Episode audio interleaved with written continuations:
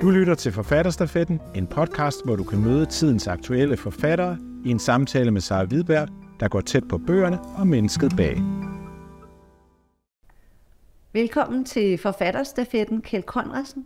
Vi skal tale om din øh, syvende og seneste udgivelse, som hedder Byen og havet.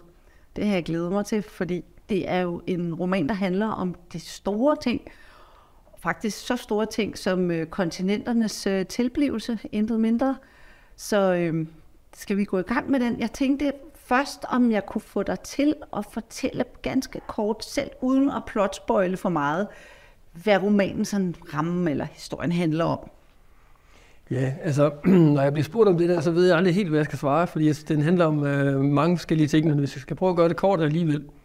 Øh, altså, den foregår øh, af tre omgange, kan man sige. Det foregår i 60'erne, hvor hovedpersonen er en genial geologistuderende, øh, som kommer på sporet af teorien om kontinent, kontinenternes drift. Øh, hun har en søn. Øh, den foregår så også i 80'erne, hvor sønnen er blevet voksen øh, og øh, møder øh, Bones jeg-fortæller, som er ung i Aarhus på det tidspunkt i 80'erne. Og så foregår den i nutiden, hvor øh, jeg-fortælleren, øh, som er geolog, øh, bliver sat i gang med, øh, hvad skal man sige, med at kigge tilbage på historien af en kasse, han får udleveret, og så øh, ellers kigger tilbage på 80'erne og 60'erne. Ja, for vi har ligesom tre tidsspor i, i romanen, og, og vi har en øh, unavngiven herre, som er vores hovedperson, som fører os igennem øh, romanen. Men i det, i det gamle spor i 60'erne, der har vi en, en hovedperson, der hedder Jenny Kolkesen. Koldesen? Gollesen? Jen, jeg kalder hende Jenny. Jenny Gollesen. Jenny Gollesen hedder hun, ja. Jenny. Jamen, og, det, men uh, det må man tælle om. Nej, ja. og hun er jo så øh, egentlig mor, men også geologistuderende. Og så har jeg jo tænkt sådan, hvordan tror du, det har været dengang at være kvinde på sådan et studie?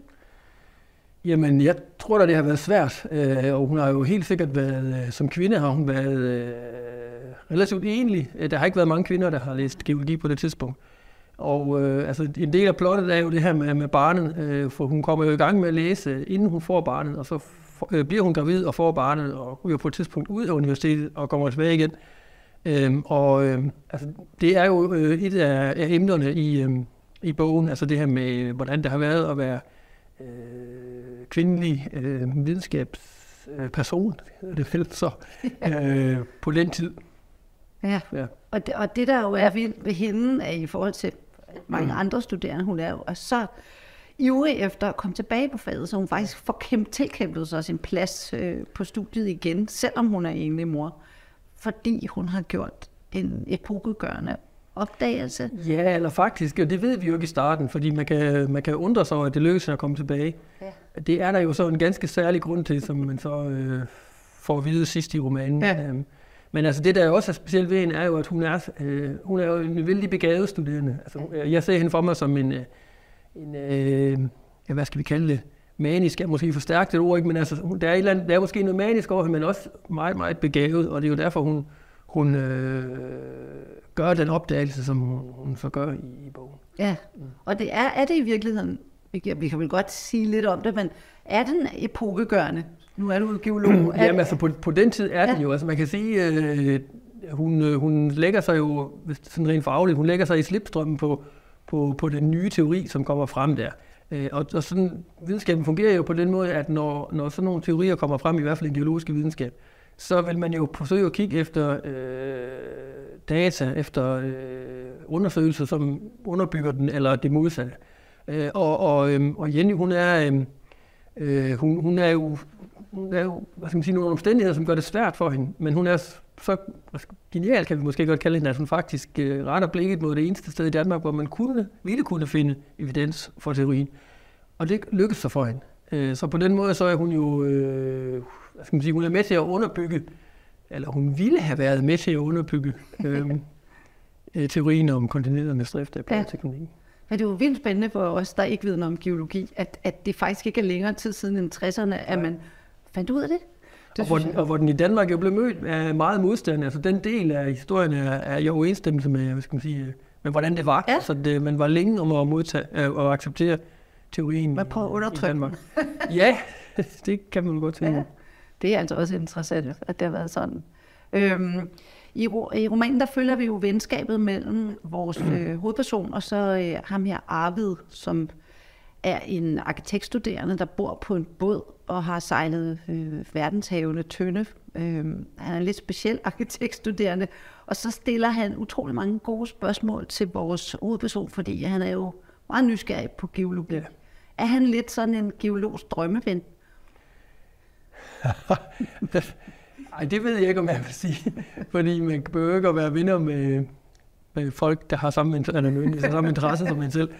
Øh, men øh, nej, altså man, man, øh, man kan måske mere sige det sådan, at øh, de bliver jo venner, for, måske fordi, at øh, Arvid han fatter den her interesse for, for, øh, for jeg-fortællerens fag. Fordi han er jo ikke en person, som hvad skal man sige, har en stor øh, vennekreds, øh, eller i det hele taget en stor bekendtskabskreds. Øh, men altså jeg-fortælleren øh, gør han så, hvad skal man sige, en indsats, som man nu skal i et venskab for at blive venner med ham. Og det er sådan, set- så jeg ser det da selv sådan i hvert fald, at det er blandt andet jo fordi han, øh, på grund af hans fag, altså, Ja. som han interesserer sig for. Ja, Af grunde jo, som, som også bliver klart. Altså han er Jennys øh, søn jo, øh, men altså hun begår jo selvmord, det ved jeg ikke, om jeg har sagt. Hun begår jo selvmord der i, i, i 60'erne, hvor han er øh, fire år gammel, ganske lille. Så han kan næsten ikke huske det. Nej. Nej. Næsten ikke. Og der er også noget med, at han, ja, han har jo haft en trist opvækst, og Ja. det kan vi selvfølgelig lade mm. ligge hen i det uvisse, hvad der sker med ham. Men der er jo i hvert fald en grund til, at han opsøger det miljø, og, og måske også udser sig vores, vores hovedperson som ven. Ikke? Jo, netop derfor. Ja, udser er måske i virkeligheden et godt ord for, for det, ja. Øh, jeg synes, vi skal høre en lille bid, hvor de faktisk mødes på, øh, på Arvids båd. Altså, du vil læse. Det vil jeg gerne. De er fra side 113 her, hvor øh, han er, øh, jeg-fortælleren, er på vej ned i havnen for at besøge øh, Arvid, som, øh, som jo bor på båden der. Og, øh, han, er, han, ja, han er sådan lidt, lidt tilfældig, kan man sige. Øh, kommer forbi for at se, om han er hjemme. Jeg gik ud på den tilisede bro og så, at der trængte lys ud fra kondoren. Jeg bankede på skrovet, skrevet ned på stævnen, stavrede forsigtigt ned langs reglingen til cockpittet og åbnede lungen. Arvid lå på en bænk i en uldsvitter og læste i en bog. Jeg lukkede lugen bag mig og klaskede hænderne sammen for at få varme i dem. Der var ikke så koldt øh, i båden, som man skulle tro. Den elektriske ovn på gulvet kunne stadig holde en nogenlunde temperatur. Ved siden af den stod en spand med vand, hvor Arvid så havde skaffet det fra. Han havde i mellemtiden sat sig op og lagt bogen fra sig. Jeg så nu, at det var en novellesamling af Borges, Aleffen. Den havde jeg selv læst. Den handlede om sammenhænge og udødelighed og skæbners afhængighed på tværs af tid og rum. Ikke mindst titelnovellen om den mirakuløse Aleph, som befandt sig i en kælder i et nedrivningstruet hus i Buenos Aires og lod alt andet i universet mødes i sig, havde gjort indtryk på mig. Aleffen passede umådeligt godt til Arvid. Og hvorfor gør den det? jeg blev jo nødt til at læse Aleffen, efter jeg havde læst din bog, fordi jeg tænkte, hvad er det dog for en novelle? Jamen altså, det gør den jo, fordi, øh, øh, som jeg startede med at sige, byen og havet handler om, om flere ting. Øh, Den handler om, nogle af tingene har vi snakket om. Øh, den handler også om to unge øh, mænd i 80'erne, som øh, leder efter øh, svar på de store spørgsmål. Og nogle af de steder, de øh, leder efter, det er litteraturen. Øh, de læser begge to, og de snakker om litteratur. Øh, og det er der, litteraturen kommer ind, kan man sige, i forholdet mellem dem.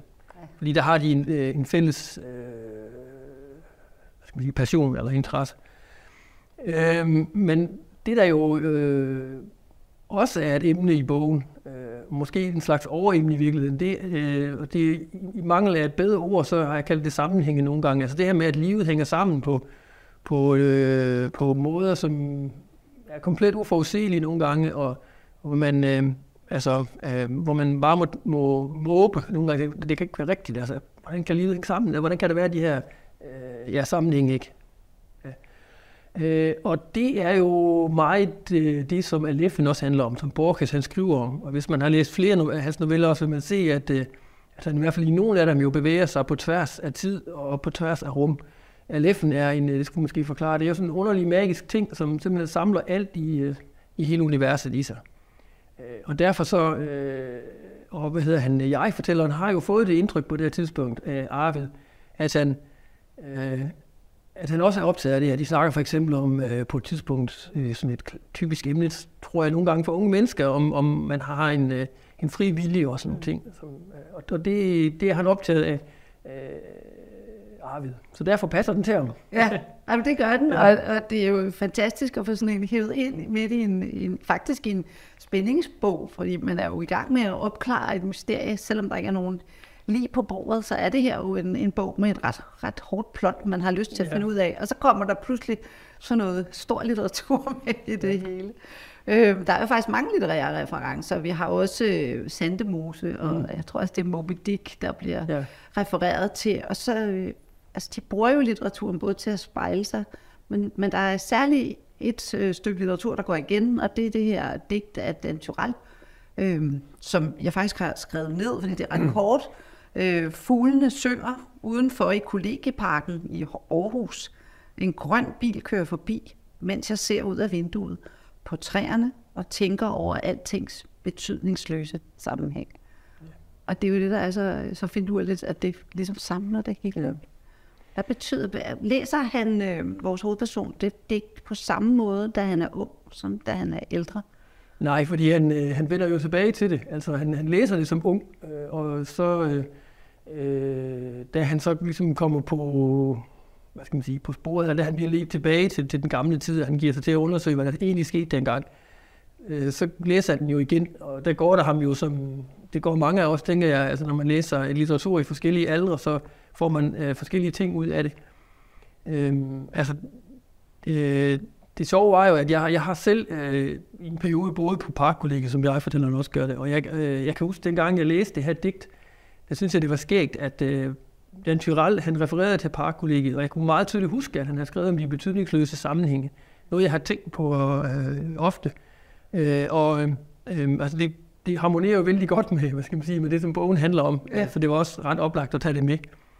Øh, og var lige, du spurgte om? Noget, man kan... altså, det var mere det der med, om, man, om han ligesom så det anderledes, efter ja. han har fået kassen, ja. og, og hans liv er... Ja, det, det gør han jo, og det indrammer, man kan sige, øh, det indrammer jo også lidt det, som, som, øh, som bogen handler om. Altså, det handler også om at være ung, og, og, mm-hmm. og det handler om at være ældre og se tilbage på, øh, på, ja.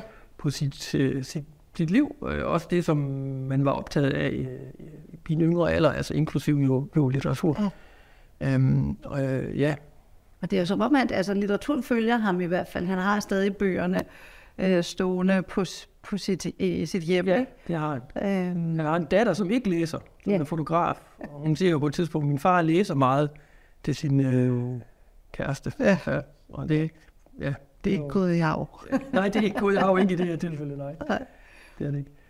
Øhm, ja, og så tænker jeg jo så på, noget, som den jo i virkeligheden i meget høj grad også handler om, det er jo det her med, hvad det er for et syn på verden, øh, geologien mm. kan give os. Ja. Jeg ved ikke, om du kan uddybe en lille smule, jo, hvad er det? det vil jeg vældig gerne. det gør for os at have sådan et, et blik. Ja, øh, og det har været helt klart en af mine øh, motivationer også. Altså jeg har jo, man kan sige, det er jo, jeg, har jo, jeg er geolog, uddannet geolog, så jeg har levet med det fag i, øh, siden, siden, jeg, siden 80'erne. Siden 80'erne, ja, det har jeg. Og øh, jeg har altid vidste, vidst, at øh, der lå noget i det her, som jeg måske også engang kunne omsætte til, til litteratur. Fordi øh, det der jo, øh, og jeg håber, man får den fornemmelse også, eller det indtryk, når man læser bog.